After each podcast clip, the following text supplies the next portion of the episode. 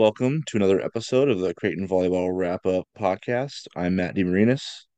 I'm here with Megan Ballenger, as always, former Blue Jay, um, former Blue Jay great turned uh, commentator, time commentator. Um, we are going to break down Creighton's opening weekend of Big East play. The Jays swept Georgetown and Villanova this weekend, and I feel like we nailed the um the analysis that it was going to be a get right weekend for the Jays.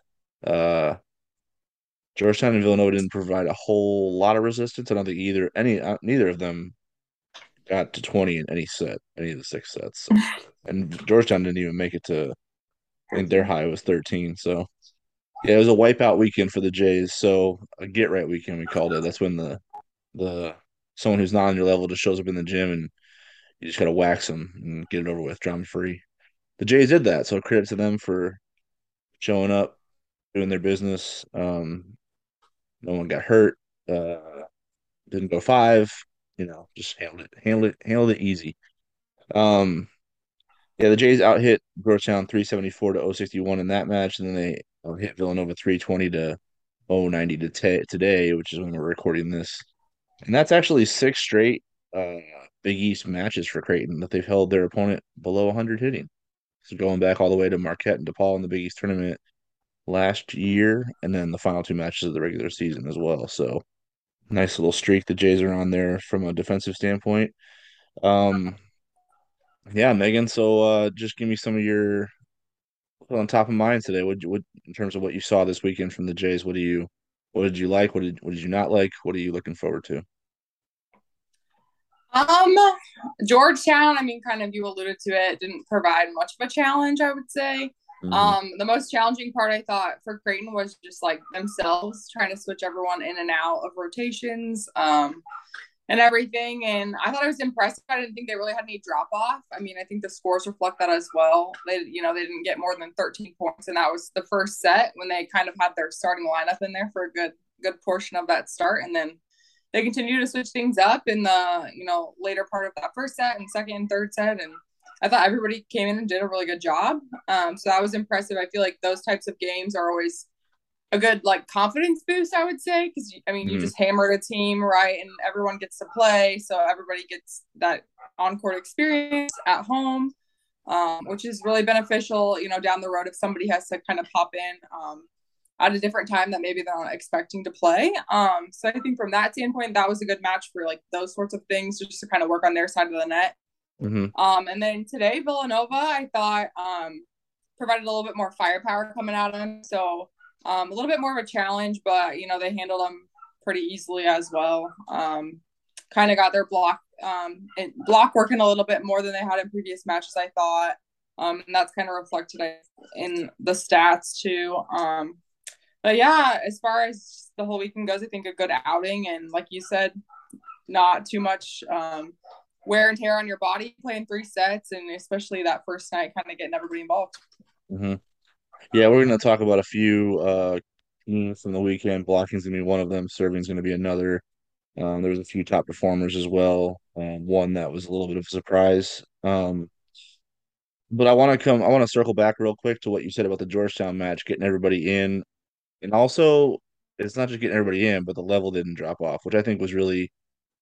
I think first of all it's unusual. Second, it's it just bodes well for everybody's confidence that played in that match. I think when you look at that, normally in that situation, you know, you kind of get up on a team, and if you're in that reserve role that you kind of you know have grown accustomed to throughout the non-con and you know the first month or so of the season, you might not always be ready to go when your number's called in the middle of a match. So I think it's a credit to everybody that they kind of showed up ready to go. Um, you don't really ex- know how things are. You know, you, you think as a player, you probably understand like when you're scouting and everything that Georgetown probably isn't going to beat you, right? So you're thinking, all right, you know, if we do what we do, it should be a sweep. We should handle business. But if you know, you just never know how people are going to come out, especially when you're when you're in Creighton's position of always being that targeted team, you know, the team to beat every year in the Big East. Teams bring their A game, and then all of a sudden you just find yourself in a dogfight. So even if you sweep a team, it's not necessarily going to be an easy night. It could be a 25-20 situation or, you know, go into end game where both teams are kind of making big plays. Um, but for those all three of those sets to get out of hand and for Kirsten uh, to go to her bench and then for everybody off the bench to be ready when their number was called, I think it's it first of all, it's impressive. Second, it kind of bodes well just to give everybody a confidence boost in the gym. So I think it's going to elevate everything in the gym on Monday. I think everyone's going to play with a little bit more swagger. Um, you know, whether you're on scout or whether you're on that starting six. What do you think? Yeah, you know, I think that's the hard part for people that maybe don't play as much. Um, sometimes it's hard to like buy in, right? Because you're like, well, I wish I was like over there playing. Um, so I think that's the hard part of being on a team. Um, and then down the road, it's like you don't know if somebody goes down and gets injured, and you're flipping your lineups, and then all of a sudden you're going to be playing a really big role. Um, so yeah, no matter if people came in and played a small role or played more of like a, a larger role than probably like what they're accustomed to, thought everybody did a really good job um yeah i think it was just impressive to see the level not drop off for three three sets. Um because even sometimes it'll be you know the third set of a game and all of a sudden you know creighton is at like 18 or 20 points and then they'll start switching people in and then teams go on runs against them. So i mean you would see i remember times like as a player being like oh like you know it's great that we're gonna stuff these people in like they deserve to get in. But at the same time it just like prolongs the match where you're like we could have finished this a while ago you know? So as great as it is for your team, I think um, sometimes it can be a little bit annoying um, as a player. But for this, I think it was a really good choice for everybody um, on the team and everybody that got a chance to get in. Yeah, for sure. There was a few things too that were interesting from that Georgetown match. I mean, aside from the fact that you said, you know, Creighton, it, it they just it was lopsided every all three games. Um, a couple things stood out. One is uh, Jazz Schmidt got some setter reps, and I think that's you know, Kendra's kind of like a warrior out there, right? She does everything, and you don't ever expect to have her off the floor. But that being said, there are those circumstances where, and and, and Kirsten mentioned it in the post game, um, you just never know what's going to happen. You know, someone's sick one night, someone's you know rolls an ankle. I mean, you. this is a great example. I mean, Lydia Dimke rolled her ankle. Uh, down in Wichita, and the setter against Georgetown on Friday was Megan Ballenger. So, like middle blocker to right side to setter, you just never know what's going to happen. So I think it's I think it was a big deal, although it wasn't maybe it didn't happen during. You know, maybe Georgetown wasn't like maybe they were checked out at that point. Maybe Georgetown wasn't taking uh, that seriously at that point because the match was over. But I think it's I think it was it was good for Jazz to get some live in match setter reps just in case. You know, that way, if knock on wood, something does happen to Kendra down the line, that's not, you know, it won't, when Kirsten has to call her number and come in and get those reps in, she won't be shook. You know, she'll be ready for that.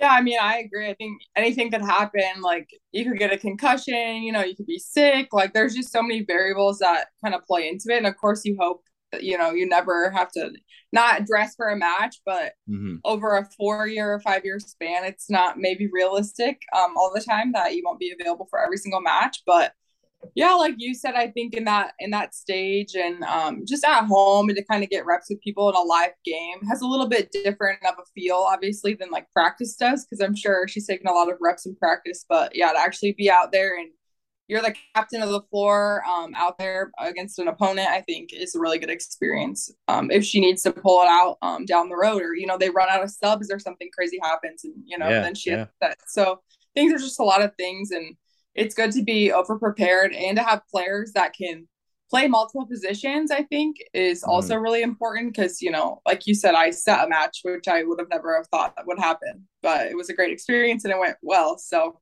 yeah, I think you just always got to be ready for sure. I think eh, from that aspect, I think the Georgetown match was maybe better for Creighton than I thought it could have been going in because I think you just assume that with a team like that, there's not a whole lot to gain from Creighton's side of things, and I was wrong about that because I think Creighton gained a lot from that match just because of all the reps they got for everybody that doesn't normally get some, and uh, you know the top end players, the ones who are normally out there, played well across the board. I think you know Kiana hit well. Uh, Keely hit well. Ava hit well. Uh, Ellie was great from the service line. Everybody was really great from the service line that night, but Ellie especially. I think, you know, it was a it was when you just look at the whole picture, I think Creighton got a lot out of that, more than you normally would for a match like that, where it's just like a, you know, you have an RPI killer in your gym and you just got to make sure you handle business. I think it was a little bit more than that. So I was surprised, but I think it's good for them. More yeah, I, I agree. Yeah, totally. I think the hard part about matches like that where you know like a team probably isn't that strong i think mm-hmm. is that you have to focus on your side of the net that much more so i think just like making your pass a little bit better you know a little bit more on the net so we have you so you have three true hitter options or you can get kendra a dump more easily like it's those little like nitpicky things it so like mm-hmm. in matches like that i really feel like especially when you're getting a lot of free balls like georgetown was out of sorts a lot of times so they're throwing over some like junk balls like random just free balls and that sort of thing. I think those are the balls where Creighton's like, okay, we need to be as clean as we can on this pass and you know this set and then this attack and just score right away, not like get into rallies with with the team like Georgetown because they were capable of putting that ball down. Mm-hmm. Were you in the gym for that one? No, I wasn't. I watched it on okay. Oh, it's okay.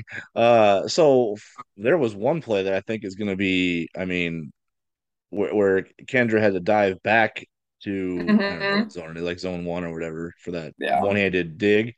And it was like Keeley just killed it in transition. Like didn't there was no second contact. It was just like up kill. That was that was cr- and the gym went nuts for that one. Like I that was as loud as I've heard it all year. Um that was a really impressive play. So like that's what I mean. Just things that kind of get your swagger going like cuz you want to just groove out there. You want to have a drama-free night. But when you're making plays like that, it's kind of easy to get into a flow. And I think everybody, that energy from plays like that just permeates through the whole team, don't you think? Yeah, for sure. I think it's those those sorts of points where it's like she's full layout for a ball and like they get a great attack the like those things you maybe didn't need to try so hard, right? Like you look at this score and you're like, well, you know, you don't need to try so hard, right? Because I mean, we could score many points on Georgetown. Mm-hmm. So I think that's the hard part of it. And that was what was super impressive too. I thought the pressure stayed on the whole time, no matter who came in. Um, mm-hmm. and that urgency was there to finish the game. Hundred percent. Villanova, I mean, you know how tricky this team is, right? Uh they've beaten Creighton several times in Big East play. Um, you could make the argument based on their success that they are a trickier matchup than Marquette is, even though you never would assume that based on the success of the programs. But for whatever reason, it is a tricky match for Creighton. Um, and I thought the Jays were pretty sharp today, coming off of the you know the lopsided win, where you kind of have an opportunity to, as an athlete, to kind of take a deep breath and rest on your laurels a little bit, and maybe not come in with your A game you know, Sunday afternoon. Um, I just didn't think I saw that from Creighton today. I don't I don't know if they were as clean from start to finish as they were against Georgetown, but I also think Villanova is a little bit better than Georgetown in the first place. So maybe that's maybe that has more to do with the opponent than how Creighton played from match to match. But I think just putting away Villanova in the fashion that they did, considering the history between the two teams and how much emotion is usually, you know, sparked up in that match. Um, I thought that was a pretty good, pretty good Sunday for the Jays too. Just to you know, like I said, handle business in a drama free way, get players some some confidence, and move on to next week. Yeah, I agree. You know, I thought Villanova maybe got better as the match went on, and then for they sure. kind of fell apart right at the end in the 3rd set. They, it felt, thought... like they settled in like after like that first run, like they settled in a little bit after that. Yeah. Yeah, so I thought their level. I mean, I thought they raised their level a little bit, and I thought like their setter was setting slides that looked it was a great approach from their middle and like those sorts of things where I was like, oh, like that was, you know, a really good attack and that sort of thing, which I just didn't see really in the first set. I didn't think as much. Mm-hmm. Um, so yeah, I thought they got better, but then I thought Creighton handled it um pretty well. And then obviously I think, you know, they just terminated and spread out their offense pretty well, I thought today as well. Hmm, for sure. We'll close uh the deal with some individual performances and analyze those. But I want to John two things that one we talked about last week, and then one that I think um, will be a theme maybe going forward from what we've seen so far that we didn't talk about last week. Uh, so last year, last week we talked a lot about scoring runs, right? That was obviously a concern coming out of the K State and Rice match. Was uh, you know, is Creighton giving up too many scoring runs? We we kind of bantered back and forth about what what what's a good number, you know, and um, what types of runs are they giving up? How big are those runs? Is it just 3-0 or are they are they are you finding moments where they lose kind of focus and get a little high error and give up six points in a row or five out of six and kind of lose lose their grip on the set, if you will. Um, and I know Georgetown and Villanova aren't Rice and K State, so it's not quite apples to apples, but you can only play who you you only you only play who you play. So you have to execute when you're out there.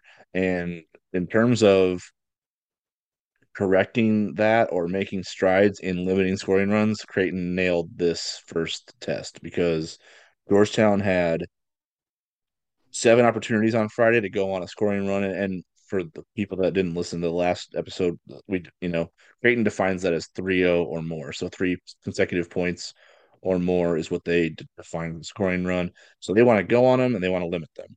Um, Georgetown had seven opportunities on Friday. They only went on two. So that's, you know, five out of seven times Creighton siding out on that third um, or second serve, I guess it would be. That second serve, Creighton siding out.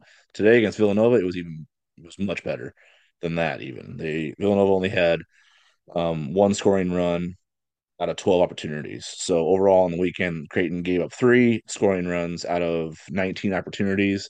And on their side of the net, Creighton went on 28.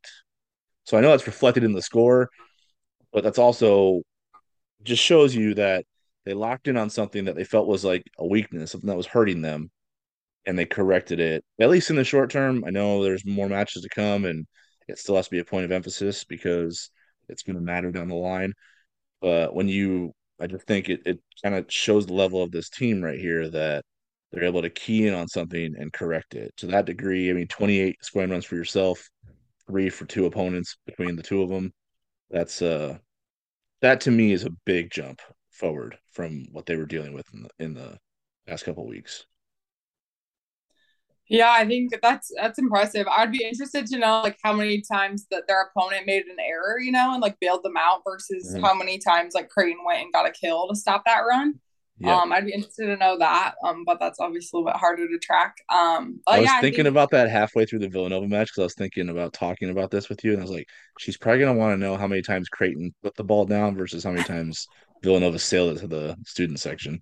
So you know what I, I am. You know what I, am gonna ask. I know. My bad. But yeah, but Villanova, Joe Georgetown only had 12 errors on Friday, so they weren't very high error at all on 98 swings. Huh.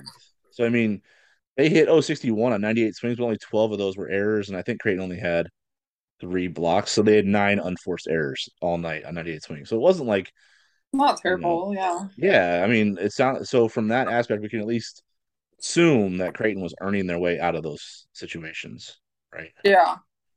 Yeah. Does it show you anything in terms of sorry, I got we got off track there. Does it show you anything in terms of what Creighton was able to or just the team itself focusing on a weakness and and and correcting it in a short span like that, even though Georgetown and Villanova aren't up to Rice and Kansas State's level kind of thing.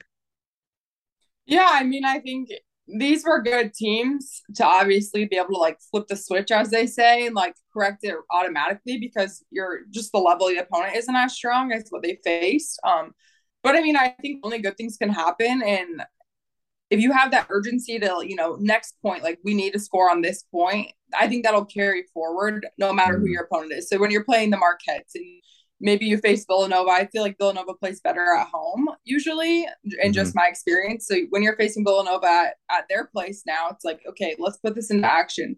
We need to we need to limit you know their runs we just need to get get on each point and just push push push and have that urgency to finish. For sure.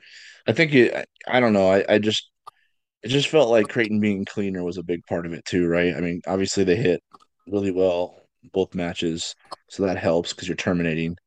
Um, it's easier to side out, and obviously today, I think today Creighton sided out crazy well in the first set. I mean, I think they were at like around ninety percent. So, I mean, you're not giving Villanova a chance to breathe at that point. I it was funny because I think at Villanova's first six serves of the match, Creighton scored on.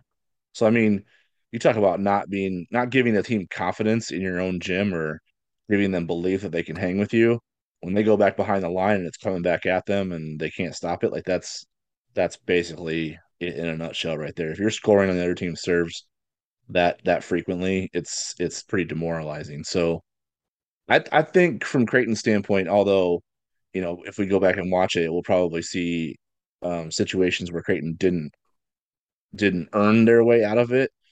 But I think for the most part this weekend they did. Like I think they were pretty sharp. I think they were pretty clean. I think they were really dangerous in transition this week. Um or this weekend, excuse me. So I think there are there are positives from what they did to limit scoring runs this weekend and go on runs of their own. And I think the other thing is too, like they were really good from the service line, and that's how you sustain those runs too, is you get just one after the other coming in, um, and just serving with confidence, serving aggressively, and you know, uh, putting the other team on the back foot a little bit, getting them on a system, making sure you're getting cleaner swings than they are. I think seven different, yeah, seven different players this weekend had an ace, so that's more than even your six normal people. And I think the only player who was upside down was Kiara Reinhardt, and she was at one ace and two errors. So that's not even for a middle blocker. I mean, that's not 2016 Megan Ballenger, but it's still pretty good for a middle blocker. So, um, listen, we own the show. We we gotta we gotta we gotta butter it up sometimes. So, um, yeah, I just think from a standpoint of looking team wide at how well everyone was serving, that was a big part of going on runs for Creighton from Creighton side of things. Like you said, focusing on Creighton side of the net. The serving was a big part of them going on runs, wasn't it? Yeah, I thought everybody did a really good job. Like you said, seven players with aces. That's not going to happen um, every weekend, I don't think. So I think that part of it was really impressive. And I mean, you just watched the Georgetown match, and almost every other pass was shanked or yeah. out of system. Yeah. And, you know, and credit to Creighton servers. I think also Georgetown struggled passing, but um, a combination of it. And that made it a little bit easier um, for Creighton. And I was a little bit surprised blocking wise that they didn't have more blocks. I thought they had a well, lot of time because they were so out of system to set up a really really strong block and block. Okay, that's an interesting way to think about it. I didn't think about it like that, but okay. You know what I mean? Because they're yeah, so out of. I mean, I they're so out of system, and a lot of I mean, a lot of the second balls weren't taken by the setter; they were taken by someone like bump setting. So you should have yeah. a lot of time to set up a really really big block, and Georgetown actually outblocked pretty significantly. Yeah. Um, so that part of it was a little bit surprising for me, but um, yeah, doing all the right things behind the service line, I think, in both these games. Um, and forcing passers to have to communicate, and I think it caused a little bit of chaos um, in both these. Oh games. my god, Villanova like was colliding with each other today. Did you, did you, see that? How many times that happened? That was. Oh my gosh, the end of the third set, their coach was about to. Well, he did scream at them. Um, yeah, he did. but yeah, he was. I was even just like, "What are you doing?" I think there were multiple. There were multiple like head-on collisions with like. Yeah. With, you know, passers running after a ball, not communicating, not looking at each other, just like looking at the air, and then boom, they run into. I was like, oh my mm-hmm. goodness! I almost yeah. didn't even look at the where the ball went after that. It's like, Jesus, are those kids okay? Holy crap! um, so yeah, that was funny. That was funny to me though. Um, but yeah, I think that's a good point about the blocking because that's kind of where I felt like we we should go next because I I went and dove into the numbers a little bit. Um, see, Megan's the brains of this operation, so I have to dig into the data to keep up. So um, I'm gonna I'm gonna tee this off. I'm gonna tee this up for her with some statistical context historically, uh, because I think we both note that the blocking hasn't been up to its normal level for Creighton, and I think even Creighton is starting. I mean, from the coaching staff down, is starting to admit that they need to be a little bit more proficient in that area because it just. I mean, you get points out of it, you know. It, sometimes you know when you get ace blocks, that's a that's a ball going down where you don't have to set it up or do anything with it. It's just a free point, you know. So it's an important aspect of the of the of the match that I think um it's kind of crazy that Creighton's doing as well as they are right now with his um with where it's at. So let's dig into where it's at. So going I went back through all the all the conference only matches uh every season that Creighton's won the Big East uh, regular season. So going back all the way to 2014 when that started. So in 2014, they were third in the Big East. Uh, they were at 2.8 blocks per set. They were second in 2015 at just under 2.5. So I won't say every. They're either way. They're held. They're every year they're healthy over two. But they were third in the Big East in 2014, second in 2015, third in 2016, fourth in 2017, third, third, first, first the last two years. This year, um, and it's only two matches, so it is a small sample size in fairness, but uh, I'll get to that in a second. Um, through two matches, they're averaging 1.5 blocks per set as a team. That's ninth in the Big East. Only DePaul and Villanova are lower. So obviously not trending to where they normally are as a blocking team. And I, I, I feel like that's going to be a pretty important component if they want to, you know, put the ninth banner up there or the ninth year or whatever. So if you want, if you're going to win the league, I think you have to be a good blocking team because I think you see the teams that are usually at the top of the league at the end of the year are usually the top teams in blocking. When you look at St. John's, Marquette, uh, whether it was UConn last year, like go on and on every single year, it's almost like a one to one in the standings in terms of where they rank in blocking versus where they finish in the in the standings. So it, from that aspect, I think it's important um, more than just stating the obvious. Um, and then historically speaking, through 13 matches, going back to the last 10 seasons, this is they're averaging 1.67 blocks per set this year through the first 13 matches. That's the lowest um, in the last 10 years. Now, the caveat to that, which doesn't have anything to do with anything, I'm just going to say it, is it's the third year out of that 10 year stretch where they've been below two blocks per set. The first year they went to the Elite Eight with Megan, and the second time um, they were one point away from going to the Sweet 16 and beating Minnesota in Minnesota. So I don't know. Maybe it's not the worst thing that they're under two blocks per set. I'm joking, obviously, but the last two times they were they, they were under two blocks per set through 13 matches, they did end up pretty in a pretty good spot. So anyway, that's the data. Megan, um, let's get into the technical aspect of things. What's going on with Creighton's blocking right now? What do you see? I mean, I feel like a lot of it is just like lining up and taking away the approach. I feel like there were times today I noticed like I thought there could have been some bigger moves made blocking. I thought maybe a little bit more aggressive moves, especially when people are one on one. I thought there were opportunities where that blocker could have maybe been a little bit more aggressive and you know dive hard into that angle um, or something like that. That I thought, oh, like she she was right there. Like I thought there was one in the middle too that Kiana, I thought that ball from the middle was hit very low, like almost on the tape, and she didn't even touch it. And I was like, oh, like she should have been all over that. Mm-hmm. Um, so I think there were just times um, today, especially just like being alive at the game that I noticed. Um, and then I don't know. I mean, a lot of it's communicating um, across the net, and I think that's a hard thing um, as well. I know when like I was middle, if I wasn't there, I'd be yelling at my pin blocker to make a big move. Um, I'm not there, and I, you know I'm not in any space really. Um, so I don't know. It's a lot of just communication and getting up, and I think expecting that you're gonna get a stuff block. Maybe some of it's mindset too. A lot of times, if you go up in your hands aren't um you know all the way pressed over like hard you're ready to like take that really big swing um into your hand sometimes you can get tooled you can get used you can get balls thrown off of you and mm-hmm. um tipped and that sort of thing. So i think it's a combination of things. It's a combination yeah. of placement. I think it's a combination too of mindset. Um sometimes maybe blockers can go up a little bit more aggressive and really you know get their hands on that ball. Like i'm gonna touch this no matter what that sort of thing not just be be in the air, right? To like yeah. be intimidating, but more like I'm gonna I'm gonna stuff this in this girl's face.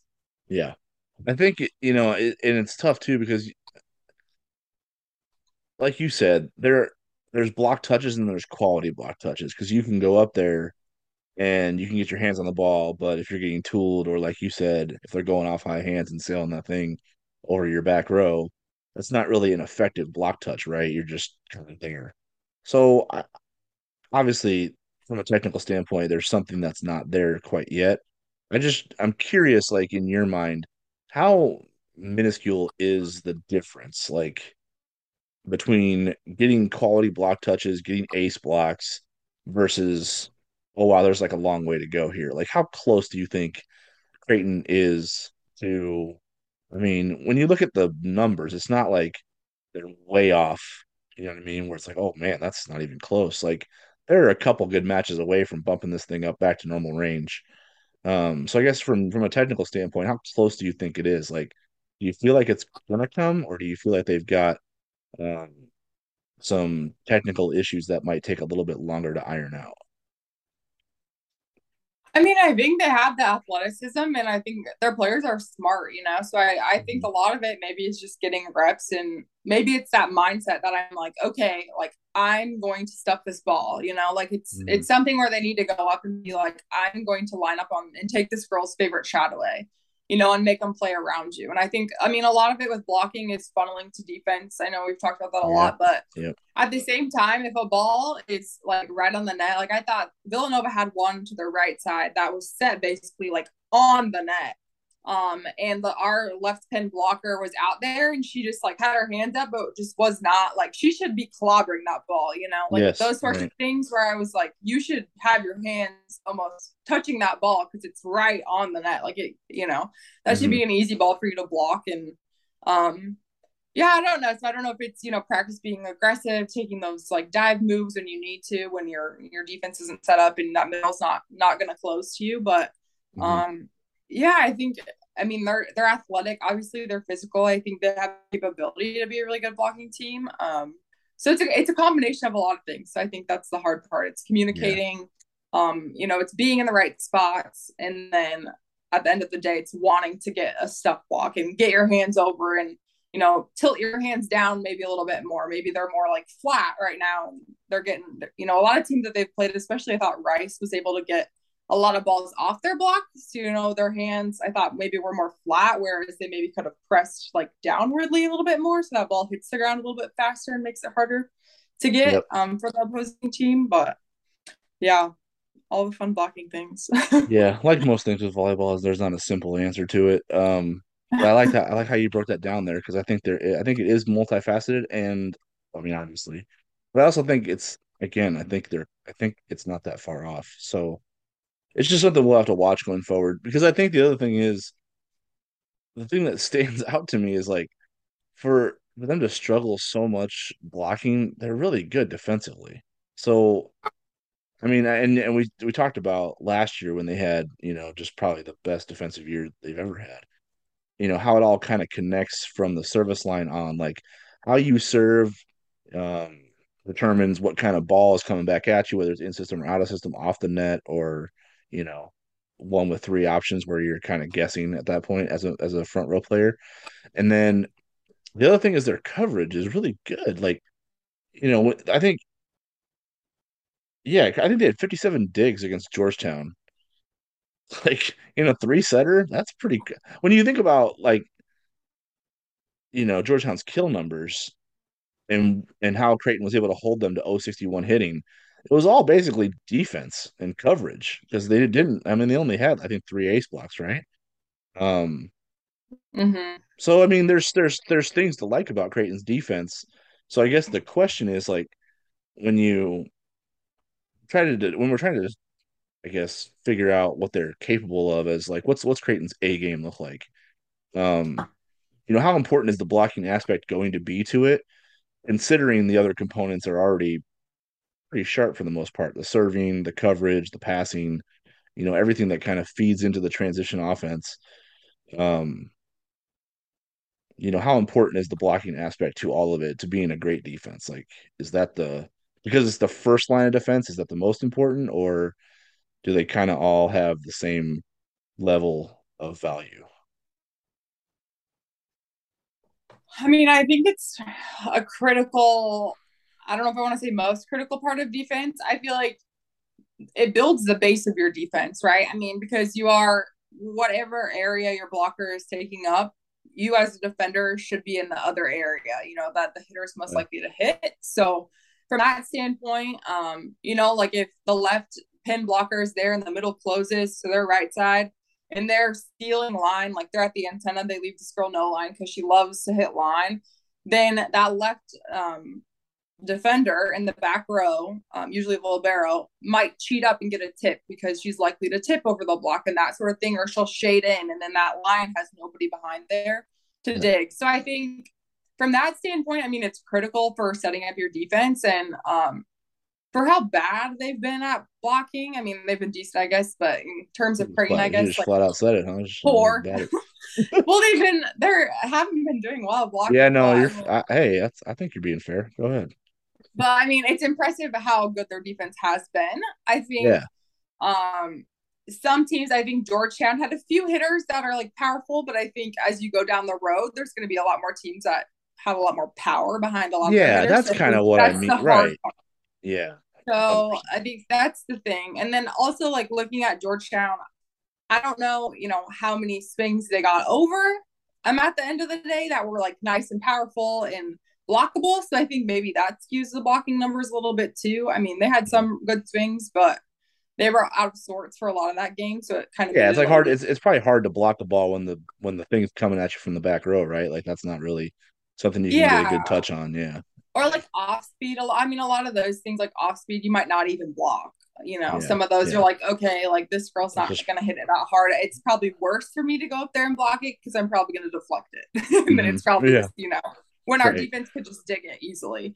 Exactly. So it's that sort of thing. I think that, but you know, when you go to play the Marquettes where they have three powerful options and it's going to be a really hard driven dig if we don't get touches on it, block touches or an ace block. I think those are the times that it makes you kind of worry that your block maybe isn't as strong as it has been traditionally. Yeah, I'm glad you. I'm glad you brought that up because I think that's what a. Uh, I think that's what we're getting at here is like it's not I don't think Creighton's blocking numbers are a concern against like Georgetown and Villanova this weekend, right? Or even teams that have, you know, that aren't going to pass well and that are going to be out of system constantly, where they're just going to be basically be sending, you know, a free ball from like the corner sideline of zone four, and you can easily pass a three out of that and just put it down yeah. the throat. So, like, yeah, that, I think that's a really good point you're making there about the differences in when it's going to be a concern versus when it's kind of not really going to jump off the page at you. It's like you go back through matches from years past, and it's not like you know some of your best blocking numbers, even back when you were a player, came against the teams that were more physical.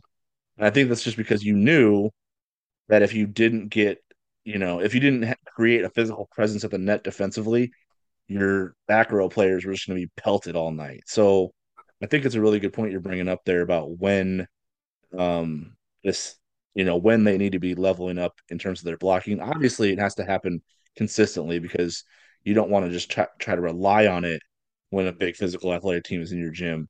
Um, but it's also worth noting that, you know, Creighton is doing other things to get teams out of sorts and maybe looking at the ace block numbers in a matchup like they had this weekend isn't totally 100% indicative of the level that they're blocking at. Because, like you said, there, there's not a lot of point to trying to set up four hands at the net when the you know outside is getting a really predictable bump set um five six feet off the net and basically throwing it over the other side you know what i'm saying so yeah i think that's a big important i think that's an important point that you're bringing up in terms of the differences of you know when creighton should look to be have a physical presence at the net versus when they should just try to, you know, make sure their defense is kind of locked in from a from a reading and passing standpoint, right? Yeah, for sure. And it, I mean, it's easier to like to get an ace block that, you know, goes straight down and that sort of thing. The hitter has to hit it with some velocity. So for sure. I think, yeah. you know, the teams at times, the teams that they played this weekend, it was more of like a roll shot, like Villanova today roll shot it a lot deep um, in like the donut area and scored multiple times. Like those types of balls, not meant to be blocked, right? But your block's mm-hmm. there, and then your defense supposed to move around. So. Mm-hmm. Yeah, I think it, it'll be interesting to see when when they do face a team with firepower. Um, the thing I think maybe that's like more concerning is that they they faced some teams early in the season and their blocking numbers weren't really where they wanted them to be. So I think as they work into it, they'll have opponents um, that'll probably challenge their block a little bit more, and then they'll have some opponents, um, obviously, that maybe won't as much. Sure, hundred percent. Uh, let's dig into some individual uh, performance, some standout performers from the weekend. I think I want to start with Ava Martin because I don't know. I just think she kind of like caught me off guard this weekend because she didn't play that first set on Friday.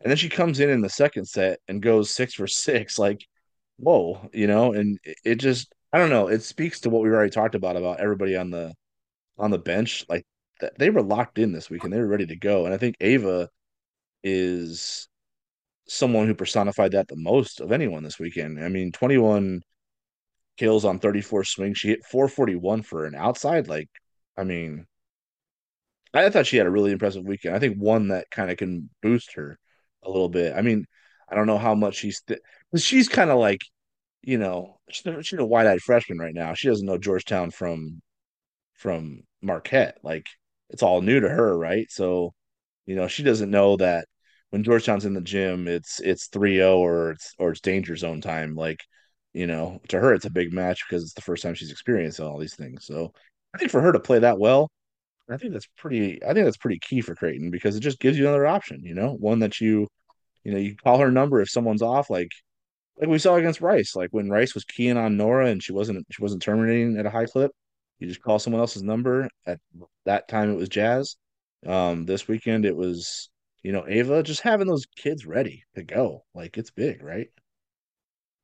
Yeah, it's big, and I think I mean that's a product of just the competition for those those positions. I Yeah. think you know you got you got to be ready, and she got her chance to come in and make an impact. And after not getting the start, and then I mean she took it, and then today she got to start. So Mhm. I think it's those those types of things that can create some really good um, things on the court. Um, just that competition, and um, wanted to earn that spot. I thought. Um, and yeah, today she did a really nice job as well. So I think she's just doing a little bit of everything. They have her swinging on the outside, the right side some. So I think she's just a versatile um, pin hitter. So they feel really comfortable putting her in there. And um, I think it's impressive that she's put herself in that position, uh, you know, so the coaches trust her and um, she, she gets a lot of attempts when she's in there as well. Yeah, and she's got she's got a powerful arm too. I mean, she is a really athletic kid. Like she gets up off the floor. I mean, honestly, her and Nora probably get up up off the floor about the same. Like they they are really athletic. Uh, they are really explosive leapers, and they put heck of. I mean, there's some velocity behind their their swings. I think the interesting thing today, and they and uh, Kirsten talked about it, and Ava talked about it in the post game post match press conference, was the adjustment to figuring out how to get kills at this level.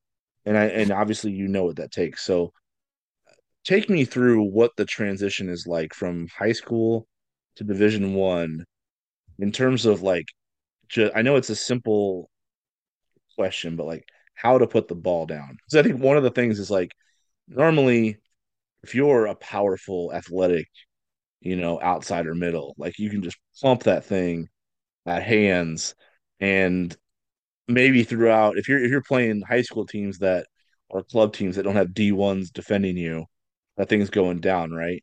But when you're at the D1 level, a lot of the time if you just like start firing the ball at the hands, it's probably coming back at your face. Like so take me through what what that transition is like, that that kind of that shock moment where you're like, all right, getting kills at this level requires a little bit of savvy and a little bit of intelligence, and a little bit different techniques than just going up there and swinging as hard as I can at whatever's in front of me.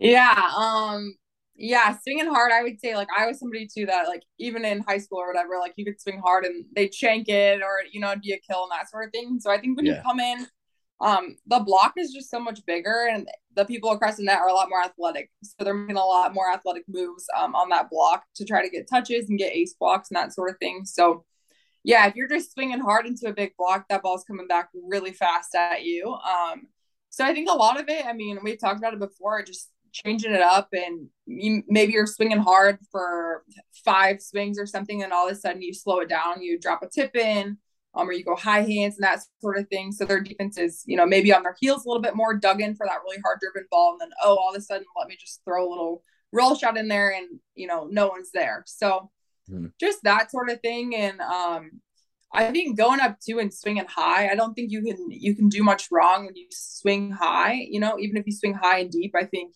you're going to be in a good position as far as maybe getting a block touch um, or having that ball land deep in the court. Um, otherwise, it's the angles. I think go up and you know you turn your hand and you go thumb up or you go thumb down and you're hitting line and then you're hitting cross and you're rolling it. Like there's just so many shots that you can do um, so I think that's a part of it where maybe you have to think a little bit more and you have to try to see that block. So I think getting used to seeing that big block in front of you and um, getting really savvy about what you can do as far as throwing it off of people or dropping it over or you know using a hand that sort of thing um, that's probably the biggest adjustment seeing that block and knowing where defenses will shift on you and that sort of thing Yeah, that's that's that's going to be interesting to watch with Ava is when she starts to figure out how to manipulate blockers.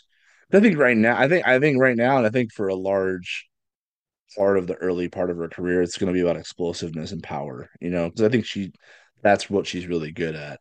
So I think she's going to be trying to sharpen that high hands mentality. You know what I mean? That we've talked about a lot, but like, um, you know, the, I don't I don't know how much trickeration she's going to have in her shots right now. But She's still trying to figure out that part of it. So I think it's going to be a process. I'm curious though a little bit about the technical aspect of how much changes in your approach and your arm angle and your velocity when you're going after high hands versus when you're just when you kind of see a seam and you try to hit the seam. Is there a lot of difference? I know it's probably tough to emulate on a podcast for audio people, but um just I don't know. I don't know when like what the what the what the major difference is between high hands versus like when you see a seam on, you know, and then you just go cross court corner and kind of bury it. Like what's the difference there? And is it a big one? Yeah, I think um a lot more of hitting high hands is like hitting the ball flat. So you almost finish with your hand sort of like you would like serve where you would like freeze your hand, right? But I mean you maybe put a little bit of topspin on it, but you more just like stop your swing. So you're not putting all that topspin on top of it. So you're just grabbing a few fingers as that ball flies deep. And I mean that's the point of it to, you know, have it go over the defense's head and there's just no chance they can get it. Um so I think from that, like going long, and then um, it's kind of the same sort of thing, like using a blocker to the to the side as well. You want to swing high, and then, but on the pins, you're gonna want to like turn your thumb. So if you're if you're a right side, you take your um, you know usual approach, and I think that's the thing about it. You got to take that powerful approach no matter what, and sometimes that's the hard part too. I think for younger players, like they have it in their mind like oh they told me this spot's open for a tip right? Like maybe a coach or a teammate's like hey like they're way back on you you can just drop one in. And they're just like i'm gonna tip i'm gonna tip i'm gonna tip right? Like they just know that's what they're gonna do. And then they take maybe not as strong of an approach or maybe they you know they're not doing their full like pull my arm back ready to swing really hard on this ball. But instead they're just like okay i'm ready to tip it you know? Um so i think that part of it just taking your same approach going to look up like you're going to swing really hard um, to tip it. And then, you know, if you're going to use hands on the side, you're either dropping your thumb down if you're on the right side, or you're going thumb up to use the side of the block and kind of wipe it off the block and have it go like into the stands um, to the side. Gotcha. What are your favorites? Do you like which ones do you like the most? Do you like when you go off hands into the like over the defense, or do you like off hands into the stands? Like which one? Into which the stands. For sure. the stands? Okay. Yeah, it's it's way better. The point gets over faster. oh, I see what you're saying. I see what you're saying. So you're not you're not a fan of like the mad scramble, as funny as that is to watch when they're heading that. Well. I guess I don't know if I was as good at it. I think I was as good at like flying high off hands. I was a lot better at like using hands to the side. Okay. I feel like on the right side, like I was just a lot better. Just be like, okay, like I hit it off you and you can't get it. you know, the, there's just a shorter distance, and the court's like it's short on that side as well. Like they have yeah. media balls and all that stuff. So they're either like flying into a computer or doing something over the side, or they just can't get the ball. So gotcha. Yeah, that makes sense. Uh, Keely Davis, we talked about her a lot, but I don't know. She just keeps doing her thing. Um, she hit 438 this weekend, which again, that's that's absurd for someone who's in the match as long as she is and doing all she does. And again, she averaged over three digs per set, which I mean, we're getting to the point where I'm just like kind of blown away by the level she's carrying right now because it's not. I don't know if she's had a bad one yet. Like, and I think that might be.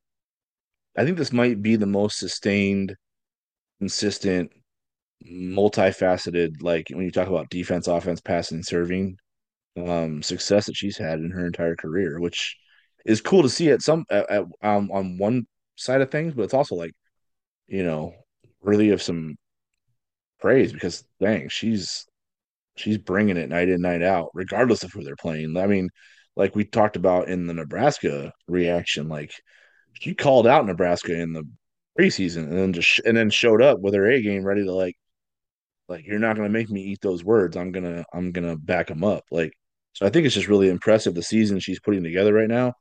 And once again, another strong weekend from her 16 kills, only two errors all weekend. Um, and then averaging over three digs per set. I mean, she had a, she had ten digs in both matches. Really impressive stuff from Keeley, right? Yeah, I'm just looking at today, and yeah, eight kills, hit 571, had four assists in there, um, yeah, three block assists, and 10 digs. You know, just kind of touched all aspects of the game, um, mm-hmm. which is really impressive. And yeah, she made no errors today too, hitting. That's so just, that's crazy. It's great. I mean, that's crazy impressive, and obviously she's in there the entire time. So I think just to have her be that involved and to be really efficient offensively as well um, is impressive especially because she's getting a lot of the like she's a she's a she's a top option for Kendra when there's something out of system, or even Allison when she has to bump set it, right?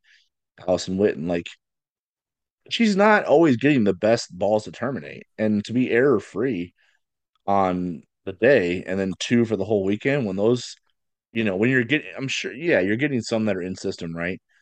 Um, but as someone who plays the six rotations it has to constantly be kind of approaching the net and always ready to be up um, as an offensive option. Like to only have two errors when you're getting all sorts of kind of sets, whether in system or out of system. I mean, it's just impressive the level she's terminating at right now, especially this weekend. Like, I'm crazy yeah. impressed by it. It's crazy, and I mean, she today she was in that right side slot, technically opposite of Kendra, and then yep. she was playing two rotations on the right side and one on the outside. And um, Ava Martin was two on the outside, one on the right side, or you know, however they wanted to flip it when they were both up there together. So I think those two are just doing really impressive things, and to have the ability to kind of interchange them, you know, for whatever matchup maybe they have across the net from them, I think is important, and it's just beneficial when you have those people that can, you know, play really well at both pins because that doesn't always happen. Yeah, hundred percent. Um, team wise, we talked about the serving a little bit. Um, but 17 aces and nine errors in two days. That's that's pretty good stuff. And seven eight seven different players with an ace. Um, I don't know. I, you know, it kind of it's it's interesting because I think teams start to form identities at this point because I think you start to figure out who who you are, what you're good at, what you're not good at, and then it's like then you start to like have these conversations when you're watching film or when you're in practice because you you know, for every match, you've practiced what two to three times for that. So the multiply 13 matches times two to three practice sessions per outing. Um, and then add in all your preseason work, right? So you've seen there's a big body of although statistically it's a small sample size, there's a big body of work that the coaches have analyzed, that the players know about. So you kind of like I mean, by the time you get to this point, you kind of know who you are a little bit you know what you're good at, you know what you're not good at, you know what you need to get better at. But there's also at some point you kind of figure out like, all right, maybe we're just not going to be strong in these certain areas. So we have to accentuate others to, you know, be able to stay at this level because we have to be, we have to cover things up. You know what I'm saying? So I think from a serving standpoint, I think that's something that's part of Creighton's identity for this particular team, especially. I think they have um, several strong, aggressive servers who are confident behind the line at this stage of the season right now. I think that's I think that's really good to have because while they work on some other things that they think they need to be better at, having that as kind of a foundational piece, I think can at least allow them to play well and have success while they iron other things out, right? Because you know, the serve and pass, like Kirsten says that in her sleep, like that's a really important component of the game. And if you're serving and passing well, that can kind of carry you through some some days where you feel like they're still not you're still not quite at your best. Don't you think? Yeah, one hundred percent. And I think that's why it'll be interesting to see. I think those blocking numbers, you would just think that they would continue to climb just because of how good they are behind the service line. You know, how mm-hmm. we talked about them getting people out of system. Then their blockers can really know, okay, who's who's our primary option? what move are we going to make? You know, it just relaxes the blockers a little bit because maybe not every option is available to you. So you can make those big moves and have a really solid block set up. So I think from that standpoint, I think that's something that can really build and help them blocking mm-hmm. wise. And so I don't, you know, I don't think there's any reason that we would, wouldn't see that those blocking numbers continue to go up. Yeah. Let's uh shout out Ellie Bolton real quick. Uh So you feel like she's not a player who gets a lot of love, but I think she kind of deserves it a little bit here. I mean, five aces on the weekend, only two errors. Uh, for the season, she's quietly up to 18 aces and only 11 service errors. That disparity right there is the best on the team. So I don't know. I don't I don't know if I knew or if you were to tell me what are some things that you're going to like trying to think of the word, just like some picks to click, if you will, for Creighton this season. Like who are you who are you who are your reliable like you know what they're gonna bring you on a night in, night out basis. I don't know if I would have thought about Ellie's um impact, but I think she's had a clear one. And I think it's and like we just we just got done talking about how important it is. I think she brings a pretty important role to this team now because of how well she's serving. And you look at, you know, the scoring runs that she her, that the team went on in the first weekend of the season, and it kind of like told you there is like that's that was notable, right? Like the team, you know, was able to change matches, change games within a match um, when Ellie was behind the line, and I think she's, you know, although she hasn't had a primary back row assignment yet because Sky McCune and you know uh, until today Sky McCune had started all the matches along with Allison Witten and then you have your two six rotations in in Keely and Nora right? So and then obviously Kendra handles the rest of it. So there wasn't a whole lot of space for her to get out there and play a bunch. Um but you know I I don't know. I just think her serving is a really important part of why this team has been why this team's 10 and 3 right now. And you know, when you look at, I think that I think the stats are starting to back that up a little bit. Because, like you said, sometimes in the serving part of the game, it's not always about the aces. It's just about how much you're getting teams out of system. Because the more you're getting a team out of system, the more likely you're going to get an easy ball to pass, set, and kill. Um, so I think Ellie's a big part of Creighton uh, being really dangerous from the service line, and I think the players on her team have a lot of confidence when she's behind the line. Don't you think?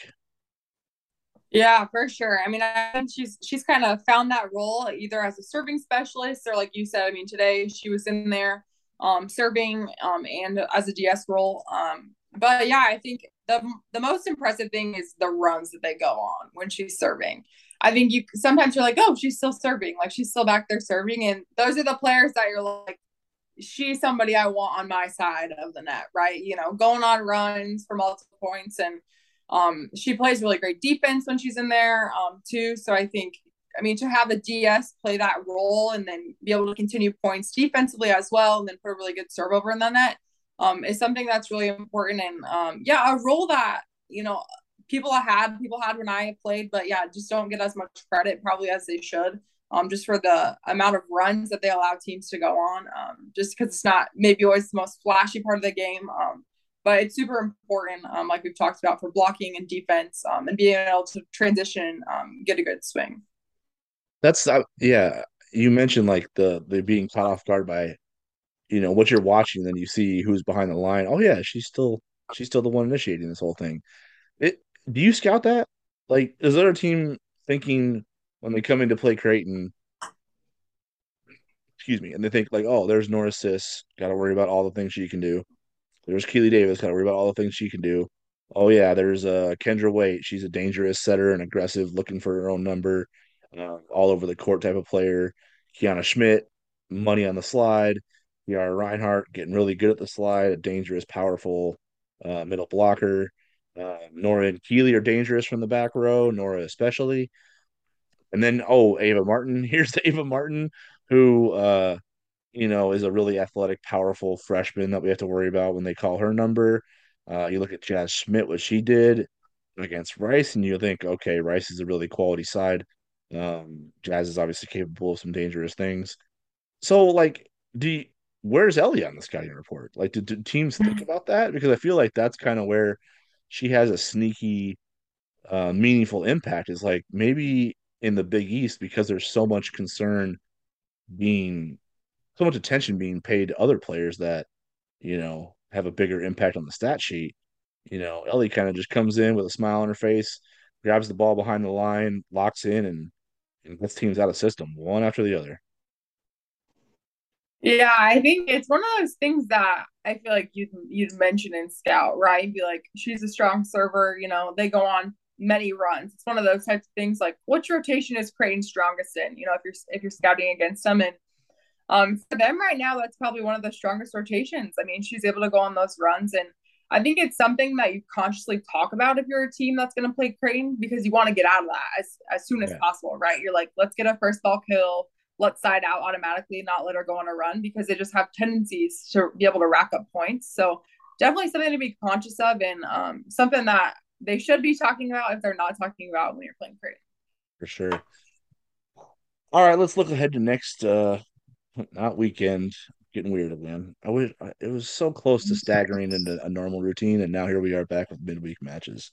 Yeah. Um, but this is an exciting one because uh the other half of this podcast is going to be making her television. I guess it's television, right? What's on YurView and FloSports? That kind of TV. It's, I mean, it's like um, streaming something. I don't know. It's all TV nowadays, right? Yeah, it's all streamed on something.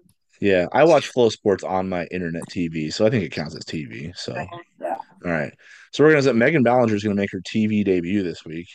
Um, so you're calling both the Xavier and the Butler matches, right? Back to back. Okay. Yeah. All right, so let us know. I'm just gonna I'm just gonna let Megan have the floor here. Like Xavier is sorry, she's like, no, I need to prepare. I haven't prepared Just kidding. Xavier and Butler, though, historically are, you know, I think they've always been interesting squads. Like Xavier is really I think they're both kind of really creative offensively. I think they I mean Butler is more, I guess you would expect them to be better on the defensive side of things. Normally when Creighton and Butler play, it's like you know, whoever's hitting 150 has probably got, got the leg up in the match. Basically, that's kind of how I remember it. And I know they have a hell of a libero back there, so you know it's going to be a priority for Creighton to kind of avoid her and go away from her, which is funny because no one usually thinks about that, right? You think about your libero as just kind of a defensive anchor who can fly all over the place, but you know, as a hitter, you're thinking I don't want the ball anywhere near her because that usually leads to them being in system, right? So Creighton will obviously have to focus on staying away from her and then yeah. Xavier being tricky offensively. You know, I think it. I think it'll be an interesting match to watch from a blocking standpoint for Creighton, right? Because you know Xavier's going to have a lot of options. They're going to run um, some unortho- unorthodox things.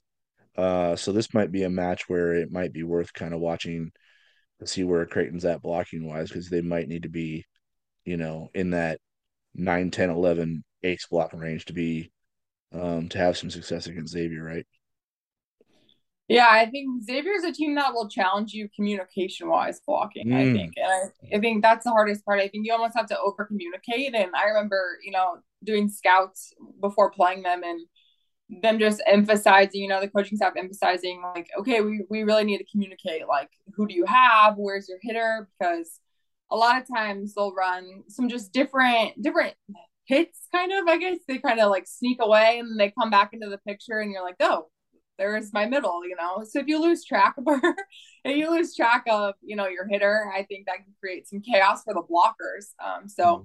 just communicating, I think, and um, hopefully getting some touches if they're they typically run a little bit of good tempo. I feel like so getting touches on the blocks and um, just figuring out where your hitters are and putting up a big block. Hopefully, hopefully we can see them to continue to get better at blocking. Gotcha. And then tell me what the Butler aspect is. Like, how do you stay away from libero? Like, I know that's very it's strange to say because she's like she's going after the ball. yeah, like what's what's the important when you know that there's a really strong libero on the other side of the net, like how important is it to avoid her? Because like is it I mean, because you you imagine that it's not just about getting the ball up for her, that she gets them in system a lot. She's likely their best passer, right?